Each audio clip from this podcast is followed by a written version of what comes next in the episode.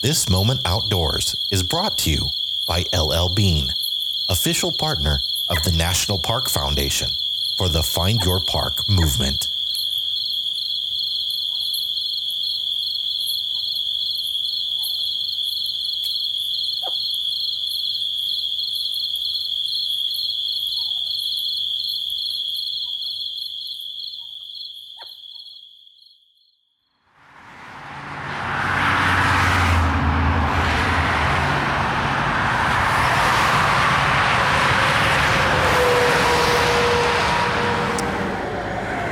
I'm standing on the Powder Mill Pedestrian Bridge, which spans Interstate 435 in southern Kansas City, Missouri. I'm looking south to the confluence of I 435, I 49, I 470, US 50, and US 71.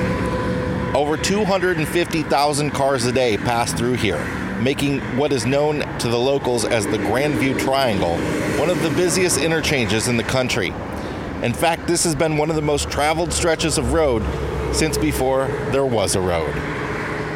The Grandview Triangle officially goes by another name, the Three Trails Crossing Memorial Highway. 200 years ago, about 15 miles north of this spot, wagon trails set out on their journeys along one of three routes towards the largely unknown west. For about 50 miles, the trails were one before they diverged. The bridge I'm standing on is, in fact, part of the 46 mile Three Trails Corridor, as it's now known. It was erected specifically to allow people to walk or bike the 46 mile journey before the trails separate. Through the concrete jungle of Kansas City, passing many historic sites until it reaches beyond the edges of town, where green grass fields still show wagon ruts from the 19th century pioneers. The upper route headed towards Oregon and the middle route to California the Oregon and California trails were pathways to the Pacific for fur traders, gold seekers, missionaries, and immigrants. For almost 30 years, beginning in 1841, more than 300,000 immigrants followed this route from the Midwest to fertile Oregon farmlands or California goldfields, trips that took five months to complete. But the lower route was another matter altogether. It was an international road for American and Mexican traders until 1848 when the Mexican American War ended and New Mexico joined the United States. It became a national road for commercial and military freighting, stagecoach travel, emigration, and mail service. I'm Jason Epperson, and on today's episode of America's National Parks, the Santa Fe National Historic Trail. Here's Abigail Trabue.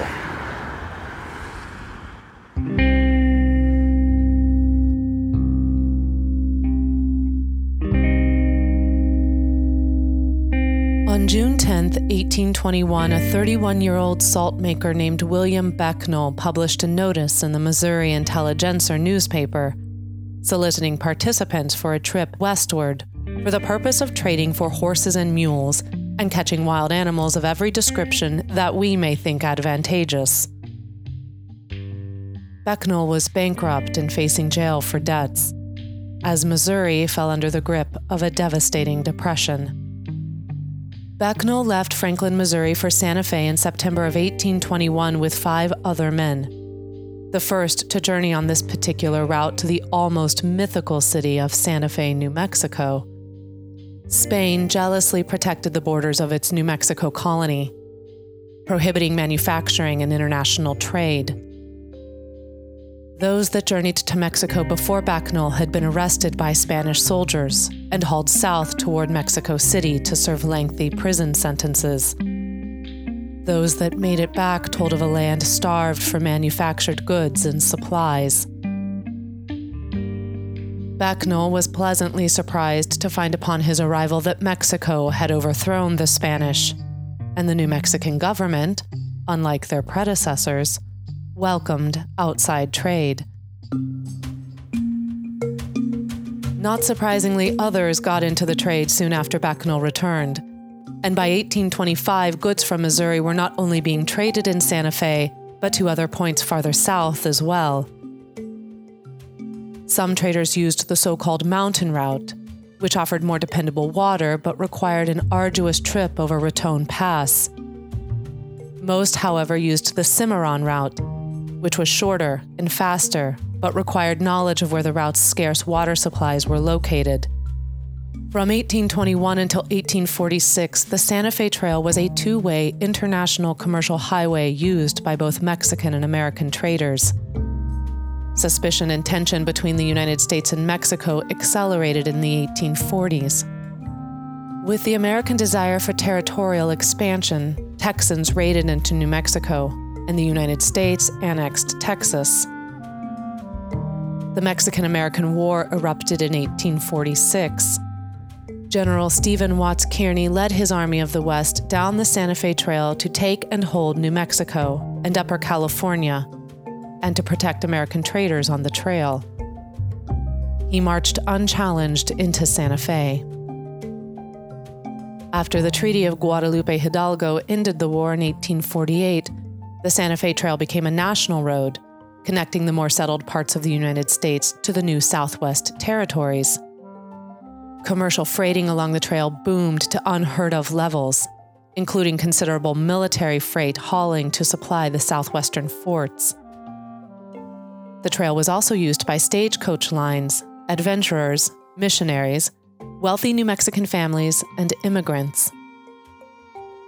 The Santa Fe trade developed into a complex web of international business, social ties, tariffs, and laws passing goods from as far as New York, London, and Paris.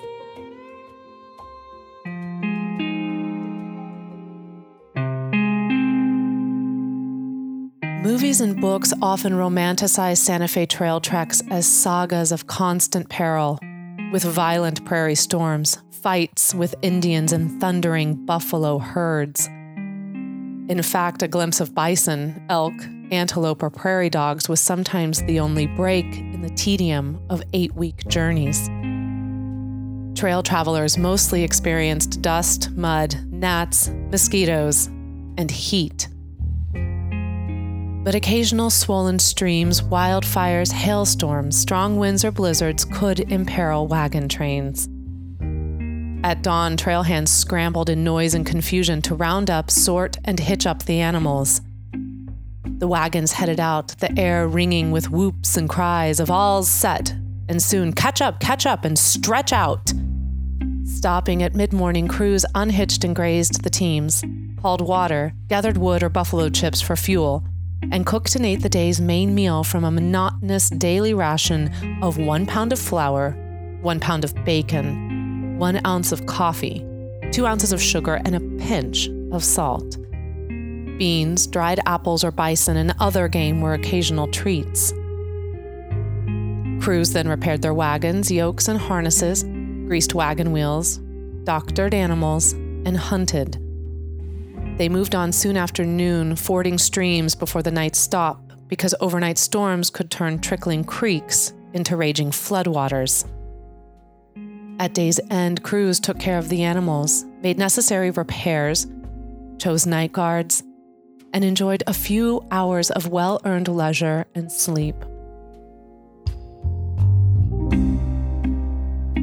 Westward from Missouri, forests gave way to Kansas prairie. Long days traveling through seemingly endless expanses of tall and short prairie grass with a few narrow ribbons of trees along waterways evoked vivid descriptions. In spring, the vast plain heaves and rolls around like a green ocean, wrote one early traveler. Another marveled at a mirage in which horses and the riders upon them presented a remarkable picture, apparently extending into the air, 45 to 60 feet high at the same time, I could see beautiful, clear lakes of water with bulrushes and other vegetation. Other travelers dreamed of cures for sickness from the purity of the plains.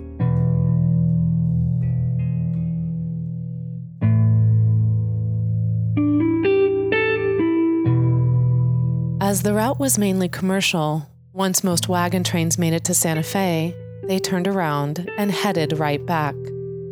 As void of human presence the prairie landscape might have appeared, the lands the trail passed through were the long held homelands of many American Indian people. Most early encounters were peaceful negotiations centering on access to tribal lands and trade in horses, mules, and other items that Indians, Mexicans, and Americans coveted. As trail traffic increased, so did confrontations. As the travelers disrupted more and more traditional ways of American Indian life, Mexican and American troops began providing escorts for wagon trains. In 1862, the Civil War arrived in the West. The Confederate plan was to raise a force in Texas, march up the Rio Grande, take Santa Fe, turn northeast on the Santa Fe Trail, capture the stores at Fort Union, head up to Colorado to capture the gold fields, and then turn west to take California. They pushed up the Rio Grande Valley into New Mexico. Albuquerque and Santa Fe fell but the tide turned at Glorieta Pass on the Santa Fe Trail.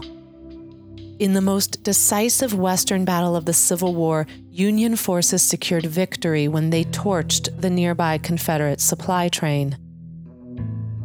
The Confederates abandoned any hope of reaching Fort Union, and without it, their foothold in New Mexico.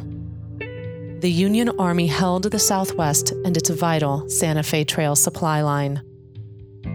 The close of the Civil War in 1865 released America's industrial energies. The railroad pushed westward, gradually shortening and then replacing the Santa Fe Trail.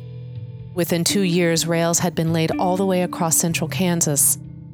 And by 1873, two different rail lines reached from eastern Kansas all the way into Colorado.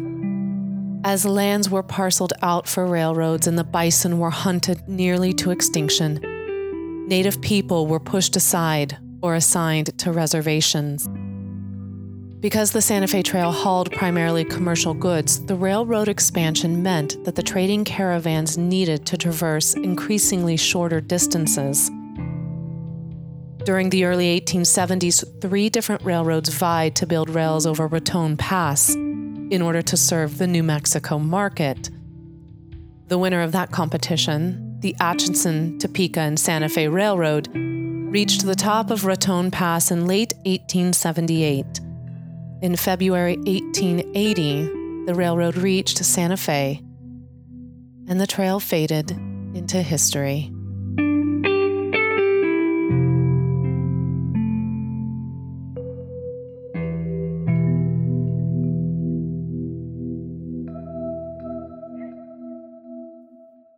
For nearly 60 years, goods were exchanged on the Santa Fe Trail, as well as knowledge and culture. It's no accident that there are towns in Missouri named Mexico and Santa Fe. The Santa Fe National Historic Trail spans 900 miles of the Great Plains and traverses five states. The route was commemorated in 1987 by the National Park Service as the Santa Fe National Historic Trail a highway route that roughly follows the trail's path through the entire length of Kansas, the southeast corner of Colorado, and northern New Mexico has been designated as the Santa Fe Trail National Scenic Byway. Museums, interpretive centers, and historic sites pepper the journey today. Places like Fort Dodge, Fort Union, and the Cimarron National Grassland. The National Trails website on nps.gov does a fantastic job of showing you the hundreds of sites along the route. And you can also find a wealth of information at santafetrail.org, the website of the nonprofit Santa Fe Trail Association. For more information on the Three Trails Corridor, visit threetrailscorridor.com with the number three. This episode of America's National Parks was hosted by me, Jason Epperson, and narrated by Abigail Trabue. If you enjoyed the show, we'd love a five star review on Apple Podcasts. Don't forget to subscribe and follow us on Facebook, Twitter, and Instagram. Just search National Park Podcast. You can also join our America's National Parks Facebook group. For more great American destinations, give us a listen over at the See America podcast. Season 2 is now available wherever you listen to this one. If you're interested in RV travel, find us at the RV Miles podcast. You can also follow Abigail and me as we travel the country with our three boys at ourwanderingfamily.com. This land is your land. This land is my land. From California to the New York Island, from the Redwood Forest to the Gulf Stream waters. Land was made for you and me.